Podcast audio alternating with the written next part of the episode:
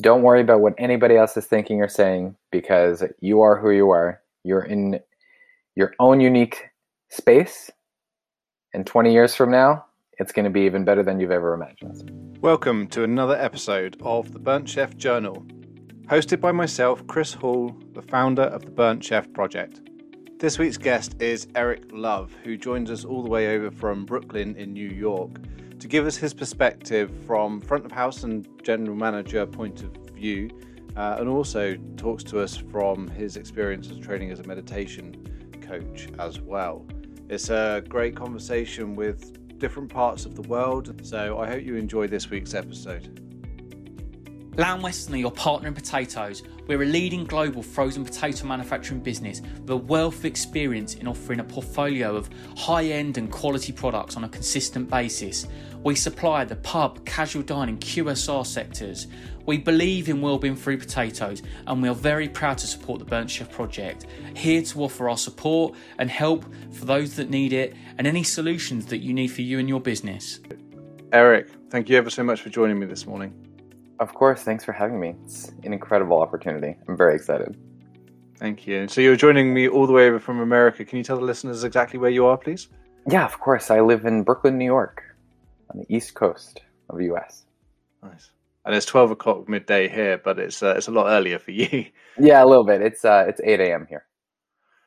Great. So thank you ever so much for getting up, uh, getting up and uh, and hitting this with me first thing in the morning. Hundred percent. It's I mean, there's a, as I've sort of explained briefly, this this whole podcast is just about you know getting to know individuals, talking about their journeys, and trying to provide some inspirational content as well for those who may be in similar positions. But can you explain to listeners who may not have come across you before, don't know who you are, um, just sort of explain a little bit your journey into hospitality and sort of where where you started, really? Absolutely. So um, I've been in the hospitality industry for about 20 years originally I was a pianist and I was a singer, and um, you know the infamous "How am I going to make money?" so I was like, you know, I loved cooking. My grandmother um, cooked. I cooked with her for every single holiday, you know, all that kind of jazz. So I was very inspired by her. My mom was an, a good cook, but not as not as good as my grams. So um, she inspired me, and I just decided to hit up culinary school. So um, I went to the Culinary Institute of America in Hyde Park, New York, and um, before that, I needed to gain some experience. So I worked in a couple different restaurants over a year. Um, in order to get into the CIA, you have to, or you had to, at my point, had to have six months of experience prior. So doing that, went into hospitality, got into the restaurant industry, and I just kind of never looked back. That was in 2000 and oh god, one, two, 2005, five, four, 2004.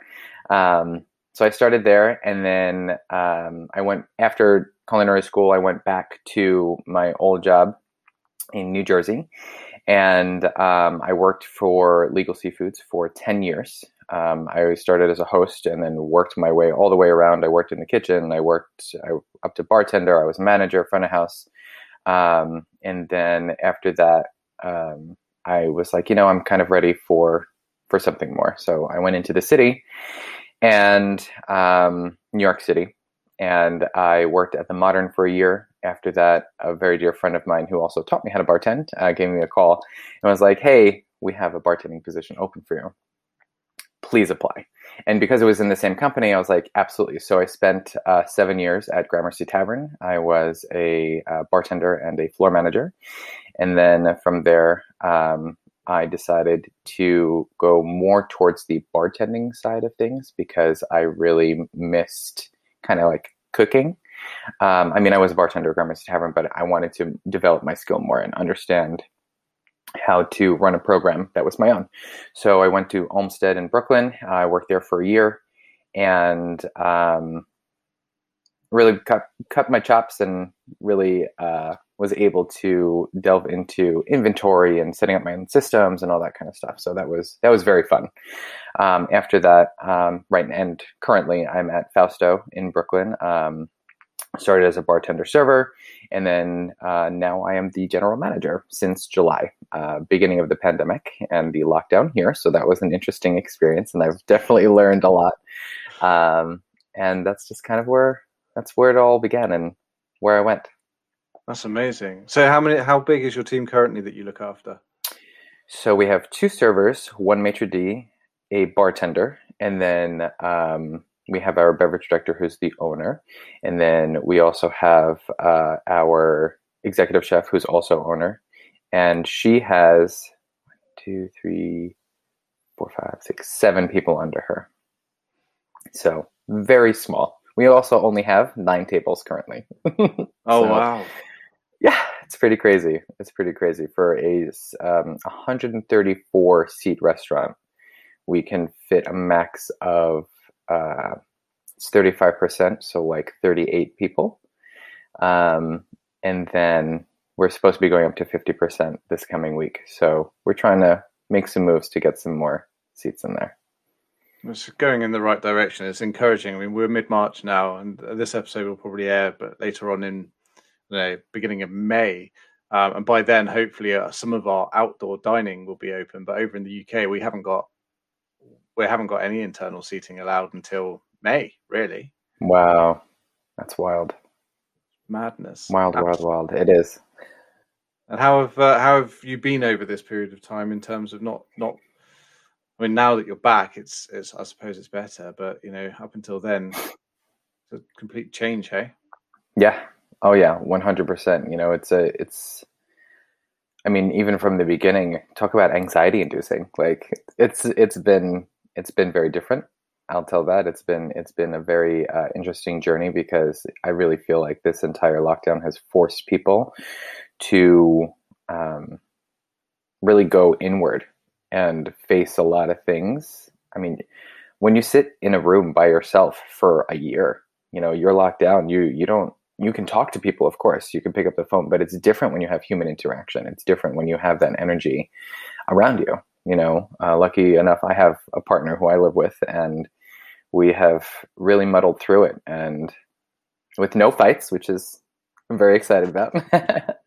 um, but you know, the the year has helped me change in a very positive way.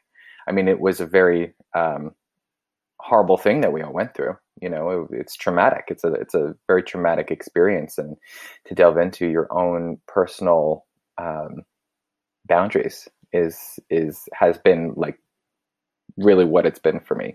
As far as the restaurant industry is concerned, you know, teaching people that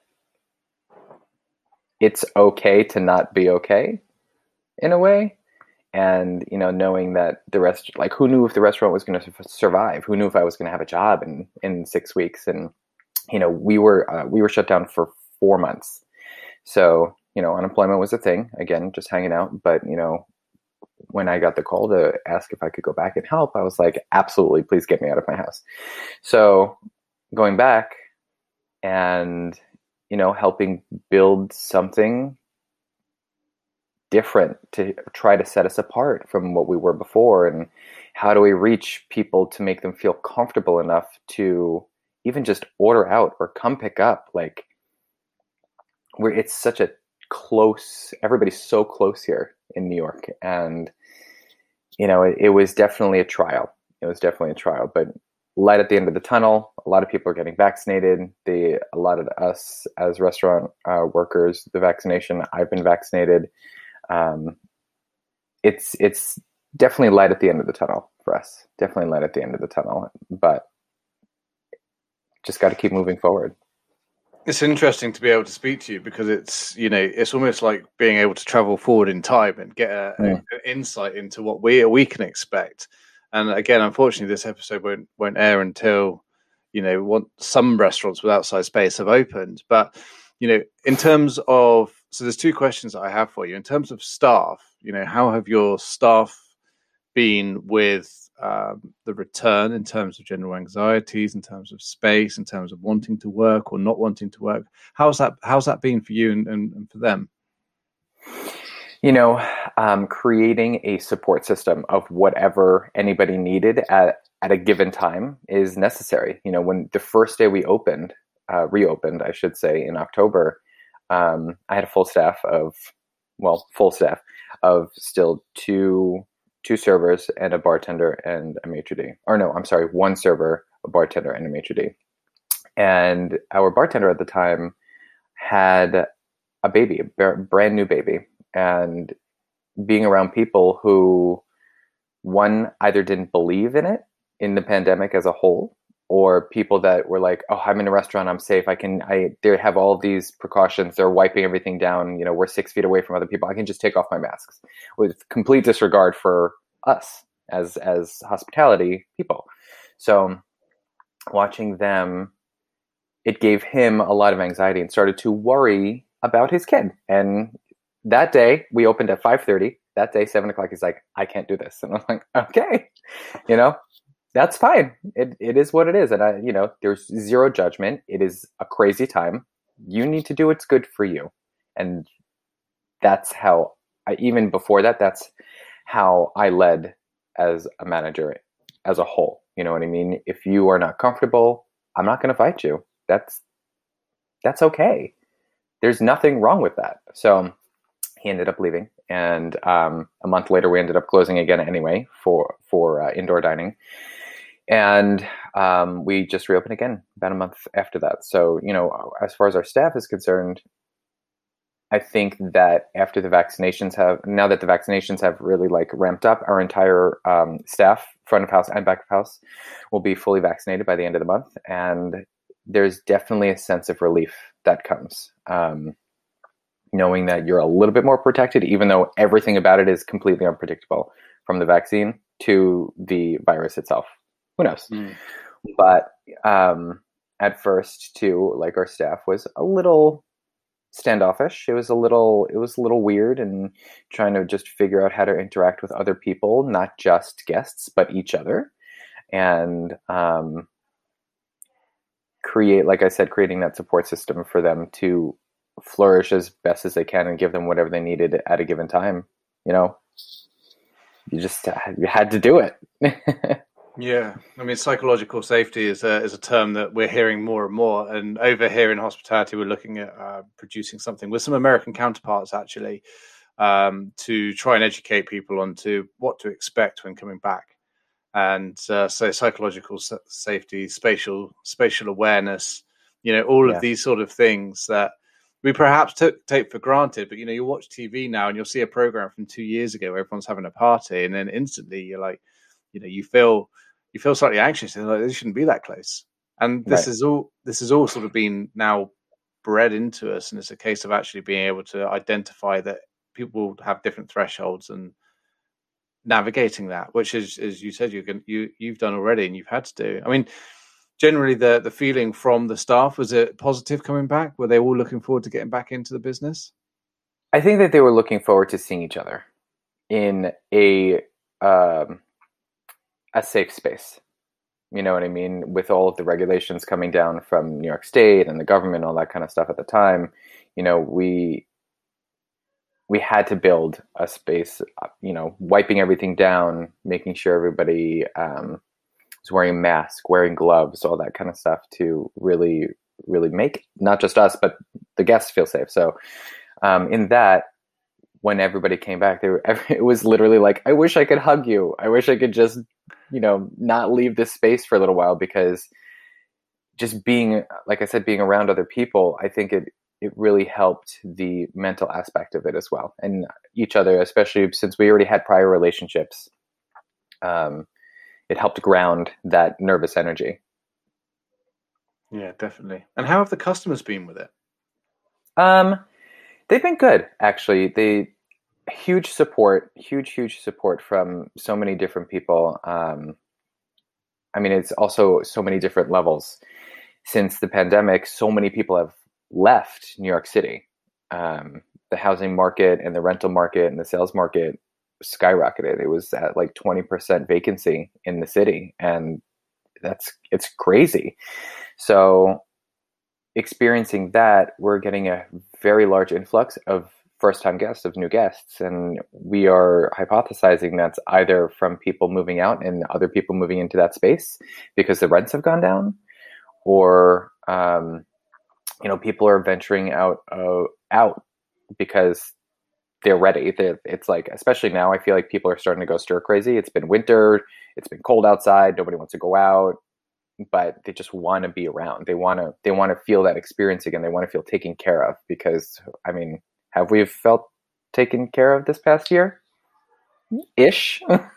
mm. So um, I think that guests have are just ready.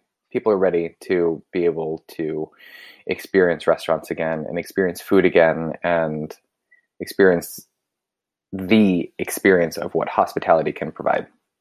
You know, it's I've always I've always viewed restaurants as like a sanctuary, even before the pandemic. Like people would come single diners at the bar, sit by themselves because maybe they just didn't want to be home. They didn't like their roommates. They didn't. They needed to like shut off. And it's still I still think that it's even more important for people to feel safe and for people to feel like they have a place to come to.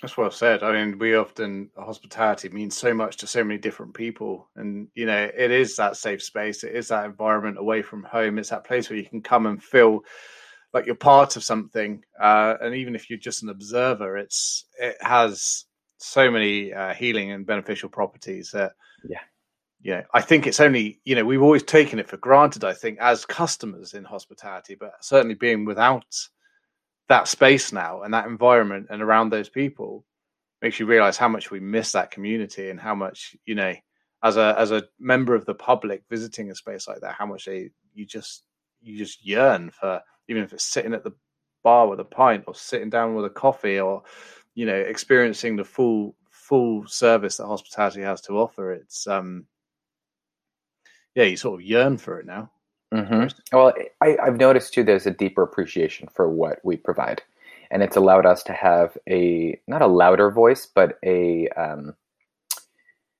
I guess a more respected voice because you know restaurant restaurant industry people are always asked, well, what else do you do?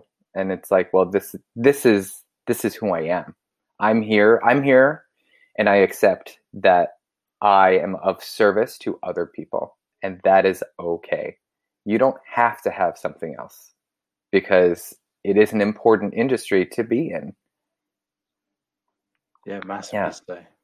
I was having a conversation the other day with a uh, business owner over over in England, and he was saying that hospitality doesn't just provide a a space, and we're in service of others, and you know we we're here to in, to leave someone with a more enriched life than they had when they left, or you know, but also it provides so much more to the overall economy and the industry, such as it provides employment opportunities for those in retail that might not be working anymore, and it provides a gateway for people who, um, you know, want to come in to try something that has such a broad scope and possibilities from college or from university.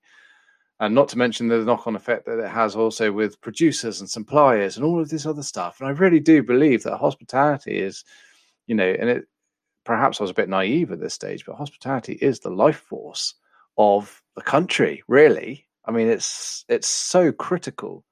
Um, yeah, so so critical. Yeah. So, in terms of mental health, I mean, in in your own words, what does the subject of mental health mean specifically to you?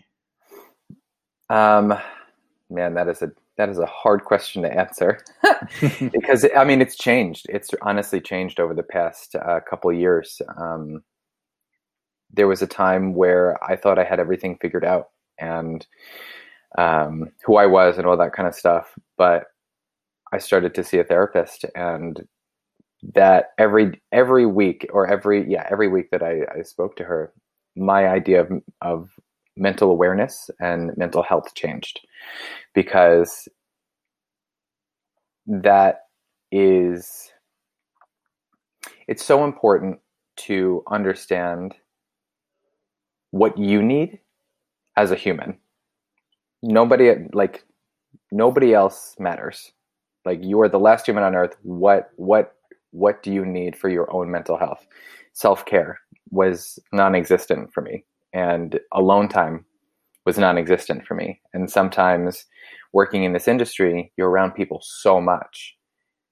You're giving yourself to other people that you need to have that alone time. You need to have that self-care. Um, being aware that sometimes after that shift at night, you go out for that one drink that turns into five, and then you don't sleep, and then the next day it just compounds. Not getting caught in that as well. So, you know, your mental, my mental health is literally being able to stay as present as possible and knowing that the self care is there when I need it because I provide it for myself, and knowing that the judgment of other people, it doesn't matter as long as I love and do what I do out of my core. Yeah, I think it's that's that's that's profound.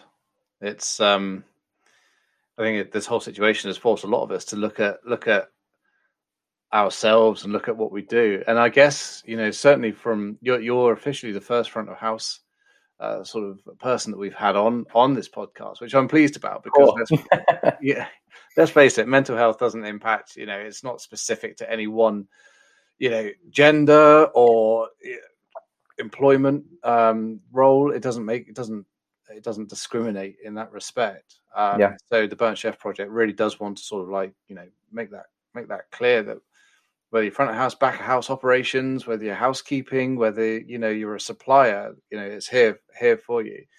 But I mean, from from your perspective, obviously coming out of that busy front of house environment where you're putting the face on, you're speaking to customers, you're managing staff, and also you're surrounded by alcohol, do you find that you've perhaps reevaluated the way that you look at your relationship with with self care now, and you know perhaps even your relationship with stress? Oh, a hundred percent. Um, the whole idea of, like you said, putting on that face is a really great way of explaining it because being in front of people when so as a bartender you are in your little box. It's like being on a line. You have your box and you are, have your mise and you're you're doing all of what you need to do. However as a bartender you also have your guest facing right? So I'm, you're sitting there and you're shaking a cocktail and you get asked a question and you lose your train of thought and then all of a sudden that top shaker, that top shaker just pops off and there is drink all over the bar. People, things, you know, how to handle that, how to handle that stress, how to handle that thought of like, what if this happens? How to handle the, the what if I, what if this person doesn't realize that they're drinking too much? What if this person tries to leave without paying? All of which has happened mm. to not just me, but many, many, many people. Um, you know, I found, I personally found meditation. I, I found yoga. Um, I, I've worked with energy medicine before. I've worked in um, holistic healing, many many modalities. I started teaching meditation. You know, I, I found comfort and I found ease in a space where I don't allow that fear and I don't allow allow that anxiety to take over. Um, for me, I don't know why, but I've always had such um, a fear of really drunk people. I don't know. It's it is it is what it is, and my anxiety starts to come up, and I'm like, how do I handle this? How do I handle not only myself but these people? So there's this weird inner battle that happens, and I'm like, I I, I need to go, and then my flight or my fight or flight pops up. So I found that me personally, meditation has been able to help me stay present and know that our minds create the emotion and the emotion creates the body response. So it's a somatic response. And my chest gets tight, my heart starts to race, I start to sweat. You know, it's it's a nervous reaction. It is what it is. But um, understanding that you're creating that for yourself. No, nobody else is doing it for you. You're literally in your own body. Nobody, unless you're in immediate danger, you're creating that for yourself. So how do you get past that? Mine was meditation. And how did you? How did you? When did you find meditation? Is it recently, or have you always done it?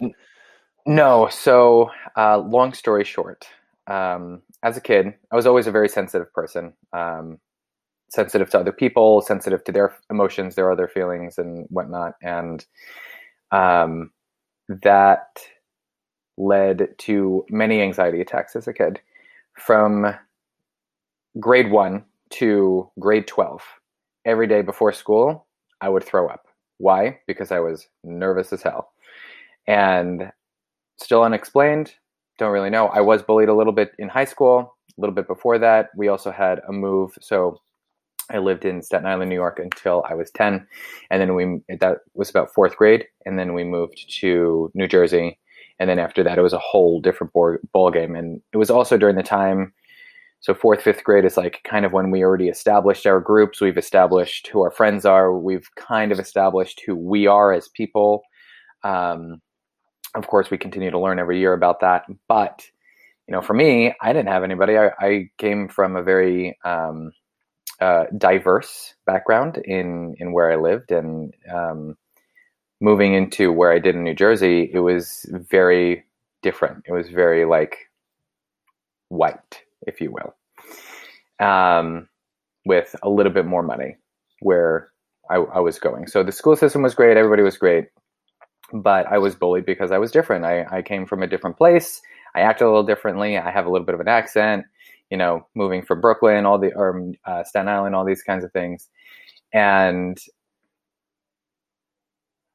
I had to f- make my own safe space. So I found that in video games. Honestly, I played a lot of video games. I watched a lot of TV.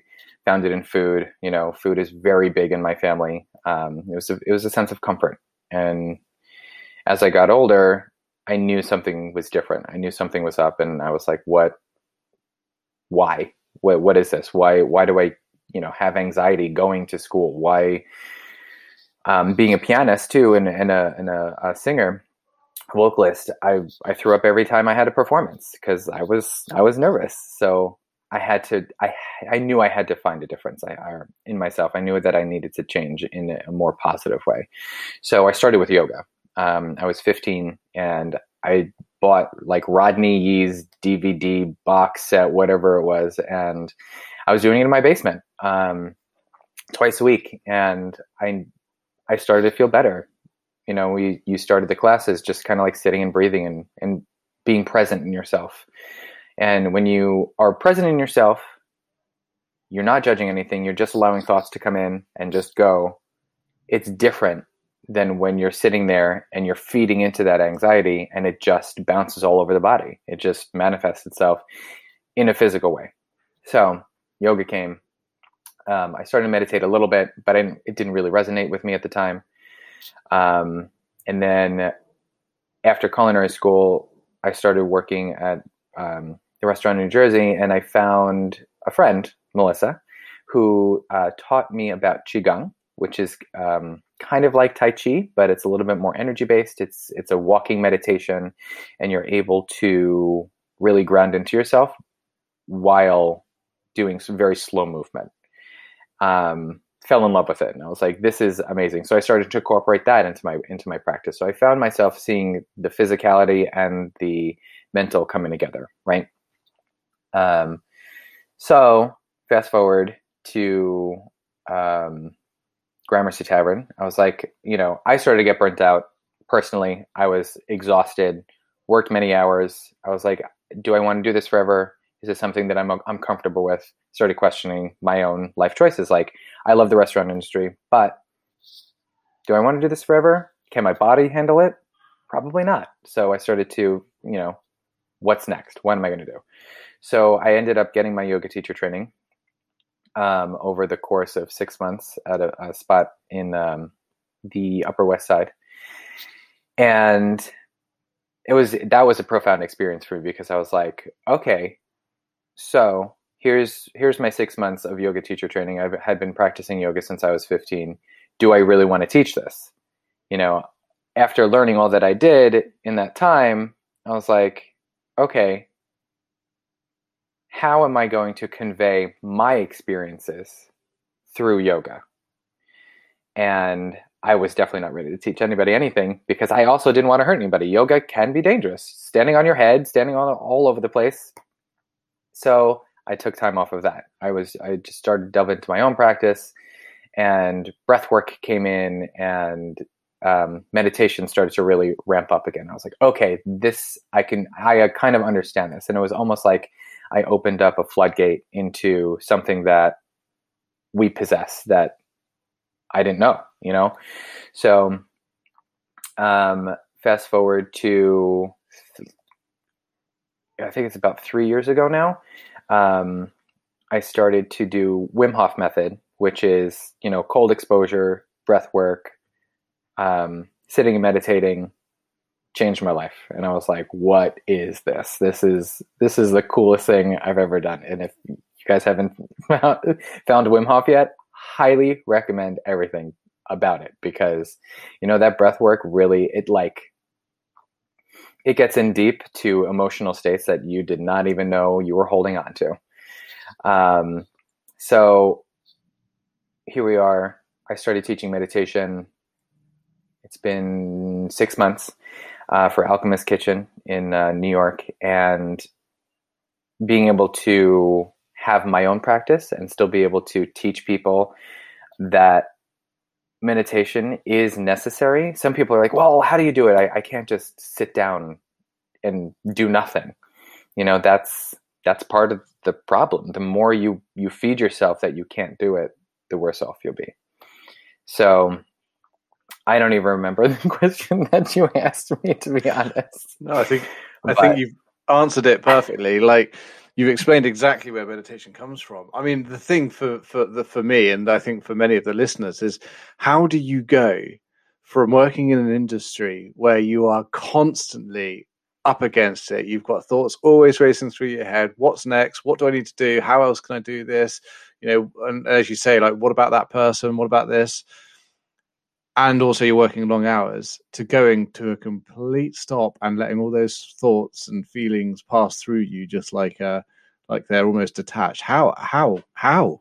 How does someone do that? Honestly it, it's like a muscle. It truly is like a muscle. A lot a lot of practice. Um yeah. If honestly I, I I have no other way of explaining it. It literally is just practice. Being able to you start super small. I started five minutes every day. Um, I also found journaling helped a lot too, and being able to anything that came up, any of those emotions that came up that I was holding on to, um, but didn't know was there. Just it's like putting it putting it on something else, like a piece of paper, gets it out of you um, and I started to realize when you allow those thoughts to ricochet all over your body, like you start to worry and, and it just compounds, it compounds, it compounds, which turns into a panic attack. I mean, I've had a panic attack on a subway train going into New York just because there were a lot of people around me. You know it, it you start to think too much and you start to worry too much because that fear kicks your fight or flight into gear and you either need to get out of it or move into it. And i found that moving into it is much safer for me than running away from it. If you run away from it it's just going to keep following you until you learn how to be with it. Massively so I had my first. I'm not going to call it a panic attack because I don't think it was. You know, I, I, I had an anxiety attack of some sorts a couple of weeks ago for the first time in my life, and um, I personally feel that I'm probably the mentally healthiest that I've ever been, but also I am a, a constant state of perpetual burnout because I'm always wanting. It's just me, so I'm always working long hours. I'm working for the benefit of other people, so I'm always giving, but I'm not taking time for myself, always learning, always listening to new things, whether it's about marketing or mental health. And it all culminated into a stage where I was sat in the office and all of a sudden the walls started to close in on me. Like it physically felt like the walls were shutting in and yeah. my heart was going through and I suddenly thought there was no way out. There was, there, uh, everything was starting to squash me. But with that, I sort of started to lean into the feeling because I recognized what was happening and started. I looked at my watch and looked at how many beats per minute my heart had gone up to. It's like 101, 102 beats per minute. And I was like, oh Christ, I'm having a, I'm having a panic attack here, or I'm having a, a, like an attack of anxiety. Yeah. And then with that, it almost distracted me from thinking about everything that I was getting on top of me before because I was like, it was almost like in a weird way that anxiety attack was a form of mindfulness because mm-hmm. you're you're suddenly leaning into it and going, oh, that's interesting. Why am I suddenly sweating so much?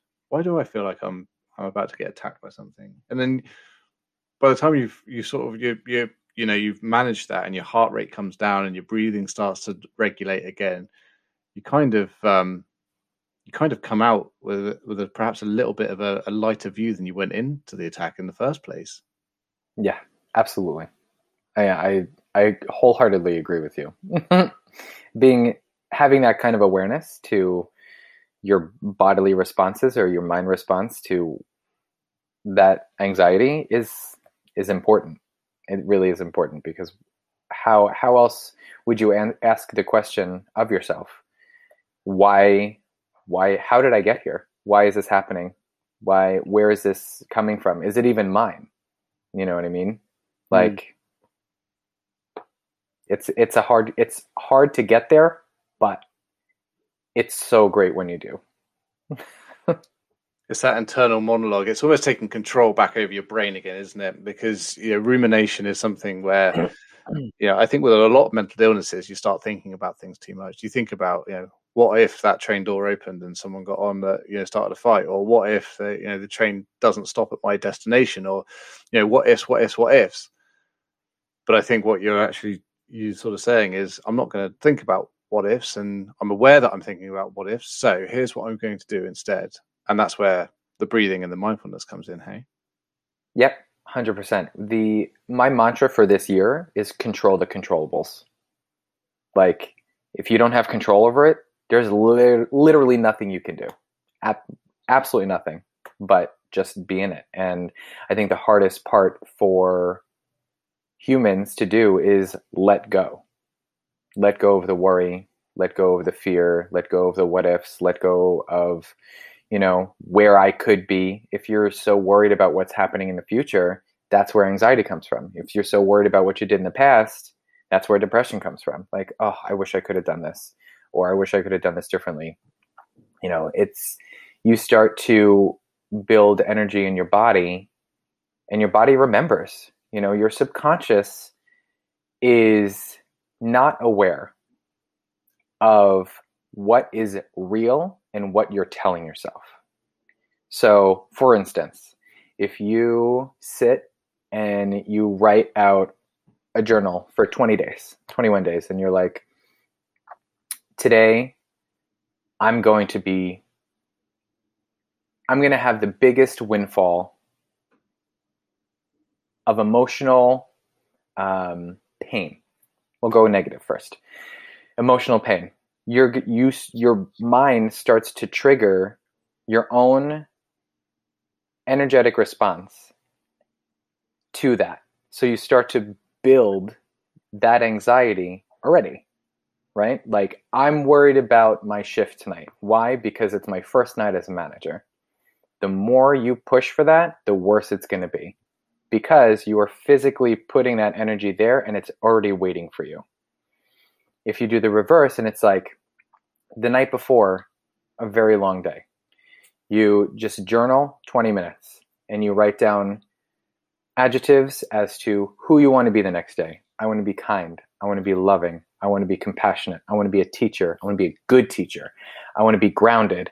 Um, for examples, and then you write down a list of what you want, want to accomplish in a scheduled format. You literally are already putting a framework in for yourself to do it. Just do it. you wake up and you're already in a, a, a headspace in a mind space of i've got this you know and uh, being aware that you have control over your own controllables like i said. What you eat where you sit the music you listen to the the schedule that you create your, for yourself. If you find yourself like i don't have time to meditate then put it in the schedule 10 minutes. The 10 minutes in the 16 hours a day that you're awake is literally a drop in the water. Massively so yeah it's interesting as well that you say about like controlling the controllables but also residing yourself i mean i'm i as i get older and i become i think i'm becoming less cynical the older that i get and I was talking to a, a friend of mine recently, and we were talking about energies, and we were talking about how the universe has a funny way of pointing you in certain directions, hmm. right, and and indicating things to you. And I think that's that's where your gut instinct comes in. And that's where your subconscious comes in. And the point that you made about journaling, you know, again, I used to think that was a load of hocus pocus up until probably middle of last year. And um, I started jotting things down. Admittedly, a lot of it was work based, you know, getting the thoughts out of my head and putting them down onto paper. Um, I'm lucky at this moment in time. I'm mentally quite well, so I don't ruminate. I don't wor- worry about a lot of things, but I do think a lot about work. It's a distraction for me. So by writing it down meant that all of a sudden it was out of my head. And what I would do is I'd write down a journal. So I'd be like, oh, tomorrow I need to do this. But then I'd also set myself a very kind target by like, I'm going to do this and it's going to look like this by this time. And as a result of that, your body subconsciously has already sort of said to yourself that you've already done it. So that as a result, the whole process is easier and a lot smoother the next day. And you know, looking at looking at energy or your subconscious or whatever it might be, but you can actually program yourself in the same way that you know I tell people to write down three things that you want from life put it away in your drawer. And in the evening, write down three things, put it away. Never look at what you put wrote down before. Never worry about what you're going to write down tomorrow. Whether that is something extrinsic, like I want a bigger house, or whether that's mm. I want to solve world hunger, or I want to fly to, you know, and travel around Russia, or whatever it might be. But write it down, and eventually your subconscious or the universe or whatever it might be gradually points you along that track and it inspired me so much. I've actually, um, so, well, tomorrow these mise en place, mise en journals. Uh, I've custom designed some mise en journals, so some journals. I love that to, to be able to get some people to follow the same route. So they're getting delivered uh, today, which I'm very excited very about. Very cool. So, but I thought, you know, I was so inspired by it, and I felt that it was really, really worked for me personally that if I could give something to the hospitality industry to try it, then and, and as you say, to encourage anyone to do it, it's it, yeah. If you think it's mumbo jumbo, yeah, try it, try it, yeah, even for yeah. a week, just try it. So you talked very briefly uh, about the Wim Hof method. I have I'm mm-hmm. familiar with him in respect that he's just he's an absolute like I don't know what the correct terminology, the descriptive term is, but this is a guy who can sit in cold water for longer than most most athletes athletes can. Um, but the breath the breath method. Talk to me a little bit about that. I'm intri- I'm intrigued. I mean, so your lungs are one of the only organs in your body that creates DMT, which is technically the God molecule, and that literally connects you to the simplicity, like putting it in a simple way, like whatever is out there, the the universe, spirit, God, whatever you want to call it. And with that breath work, you're literally um so you're you're breathing in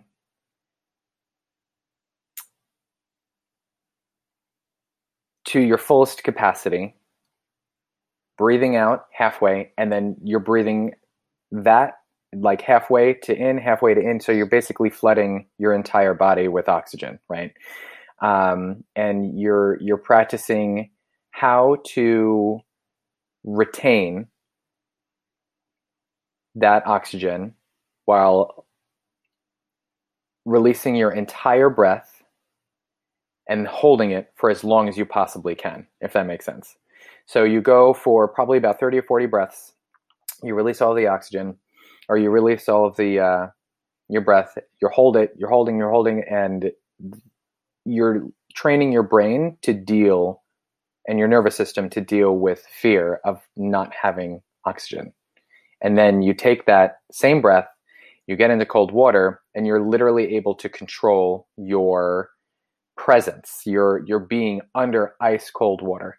you know, he he goes into rivers and lakes and all that kind of stuff. I I use the shower, of course, here in the city, and um, you know, you you build on that, and I find that it truly helps move past any. If you could get through that in the morning, anything that happens during the day does not matter. It doesn't matter. Like you're you're sitting under ice cold water for two minutes, say. It's kind of painful, I'm not going to lie, to start. But, you know, you gradually get better and better and better at it, but you're also retraining your nervous system to deal with that, the, the unknown, the fear, the, that whatever comes up. And it's, it's just fascinating to see how your body holds on to stuff. Like, stuff from when you were a kid and those memories come up and i believe that whenever memories come up you're ready to deal with them. You know, I mean, it could be from childhood, it could be from work yesterday. Like, well, I, well, I forgot to give that person their ginger ale. I hope they're okay. you know what I mean? So, um, I highly, highly recommend it. It's it's a really incredible practice. He's a really he's a, he's a very interesting person too. You know, he's his life story um, is a whole podcast in itself. So highly, highly recommended. His book's great too. I was warranted. I'll have. A, I'll, I'll spend a little bit more time because I, I, I have started cold showering in the morning. Um, unfortunately, mm-hmm. the shower only goes cold if you're the first person to it, even when it's turned down okay. cold. If you're the first person, and it will only last about twenty seconds. But mm. what I found incredible about that process was the first time you get in it, you lose your breath, you can't control it, you're panicking, yeah. everything's going, and then it gradually like it starts to warm up, or you step out right. But after about the fourth, fifth, sixth, seventh time, you realize that you become more aware of your breathing. And so, like, mm-hmm. you'll breathe out fully before you step under. And then that first breath in, it almost gives you that extra extra millisecond to think about what's happening and mm-hmm. that sense of accomplishment not only from getting getting firstly past the threshold into the cold environment, but then also knowing that you can handle that cold environment does help build, build a sense of resilience, I think, for the day moving forward, no matter how big or small that event may actually be. Yeah, hundred percent. I couldn't agree with you anymore. It really, it really opens up everything: your lungs, your mind, your body, your your your awareness of your body, the mindfulness that you have. It's it's really amazing. And I, I also feel that you even have more compassion for yourself because you're putting yourself through that. And also you're taking control. Yep. Control the controllables. Control the controllables, yeah, definitely. It's something that perhaps you wouldn't have done otherwise. I had toyed with the idea of getting a wheelie bin and filling it full of ice cold water and doing it every day, but um I want to. I've committed to doing it. I just thought of having a wheelie bin full of water out the back just seems a little bit irresponsible when the world. Nah, I, I totally, hundred percent. I think you should just dive into it. You know, if you he has an app too. If you if you get his app, there's a there's a great practice on there too that actually helps you through all that. Cool, on it, on it, definitely. Thank you mm-hmm. very much. So, in terms of sort of advice for those who are looking to pursue you know, if say for example, everyone out there is you know, anyone out there is not familiar with meditation, or even where to begin, or you know, this all sounds like a little bit too much. What are the first sort of steps into, or you know, techniques that people can use to be able to meditate or to be, bring about a sense of mindfulness? Yeah, absolutely. You know, you're the big one, the biggest free one is go on a hike, go into nature when you're in nature, your your awareness, your mindfulness automatically brings you into your present state and everything is just kind of washed away. Um, it's a it's a great practice to just even if you have to if you go to the park you know we i lived by prospect park in brooklyn and it is the best park in my opinion but it's beautiful. Of course there's going to be other people around but that's fine. You know you can you walk through you you um as long as you're aware and you're enjoying you're looking up looking at the sky instead of looking down on your phone put your phone or don't even take your phone with you you know bird watching bird watching could be a thing or find find a um like a little waterfall or a stream that you can just kind of hang by and, and admiring admiring what nature is without without trying to judge what is happening in it. Um that's really how it started for me too. Like I, I, I love i love going on hikes. It's it's a beautiful thing um, if you don't have access to that you know find you can download apps like headspace or insight timer where people are are actually helping and creating content to to um, help you guide or help provide guided meditations for you. Um, or find a teacher you know find somebody you connect with. Um, yoga like i said is a great place to start. It's a it's a great space where you can bring your awareness into your body while still being able to um, be mindful of what's happening. You know you're again control the controllable so you're in that you're in your yoga poses. You're the don't worry about what you look like because it doesn't matter. Everybody's got to start somewhere. Um, it's not a race. It's not a competition even though that's kind of what the hospitality industry has been led to be. It's mm-hmm. not you know as long as you're doing it for the right reasons for yourself for the other people to provide the experience it's the same thing for yourself. How do you want to live this life? How do you want to um, make this the best life that you possibly can?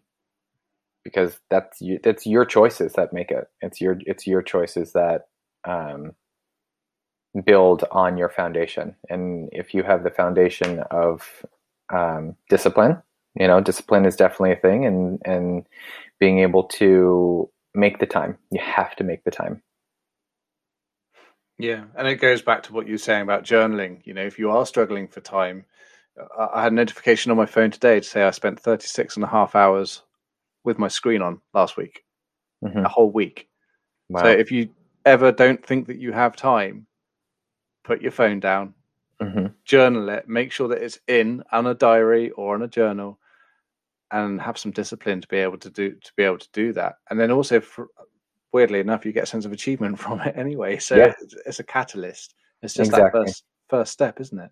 Yep. I think part of the part of the major issue that i've experienced through my meditation and through teaching is that people expect it to just happen.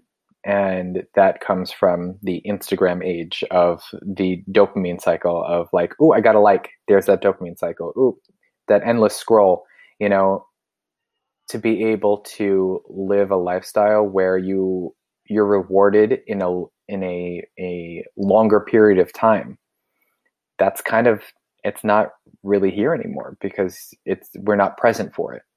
There's so many other things that are happening around us that provide that dopamine access, but when you like the big ones, the true ones of like I just meditated for 10 minutes and I was able to sit there, just sit. You don't even have to worry about the thoughts that come. Just sit is incredibly important because who can say, how many people can say, I just sat alone with myself, with my thoughts, with my emotions for 10 minutes?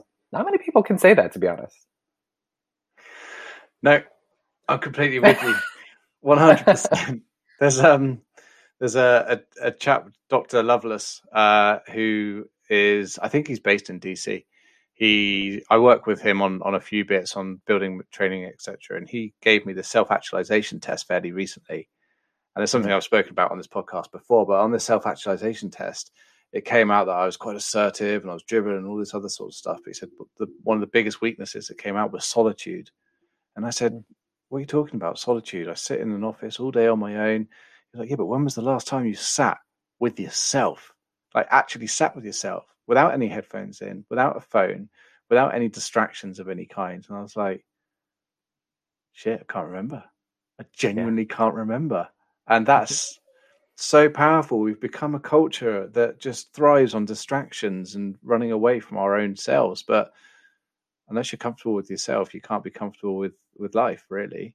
Yeah. Um, and it's something we should all, and you know, it's it's a practice. We should all sort of make the make an attempt or make the steps to be able to get to know ourselves, so that we can be leading more fulfilling and, and hopefully happier lives. Yeah, hundred percent. The whole point is just to live happy and free, and we got to do it for ourselves. Nobody else is going to give it to us. Well said, sir. The final question um, that I have for you, which I ask all of my guests, is if you could give advice to a 16 year old version of yourself, what would it be? Don't worry about what anybody else is thinking or saying because you are who you are. You're in your own unique space. And 20 years from now, it's going to be even better than you've ever imagined. Nice.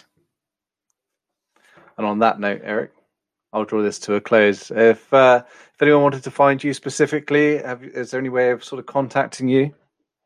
Absolutely, you can. I mean, I'm on Instagram. I am Erik Love. Um, I also teach at Alchemist Kitchen in New York, um, as well as I also have a website, earthboundmedicine.org, and you can find me there. Erik, thank you ever so much for joining me. Of course. Thank you, Chris. I really appreciate it. Cheers, my friend. Take care. Cheers. I really hope you enjoyed this week's episode of the Burnt Chef Journal. If you wanted to learn more about the Burnt Chef Project, head over to our website www.theburntchefproject.com where you'll find a whole host of resources and information relating to well-being and mental health within hospitality. Whilst you're there, why not visit our shop and support us by purchasing some branded merchandise which we then use the profits to fund our ongoing work in destigmatizing mental health within the hospitality industry. Thanks again for joining us, and we'll see you again next week.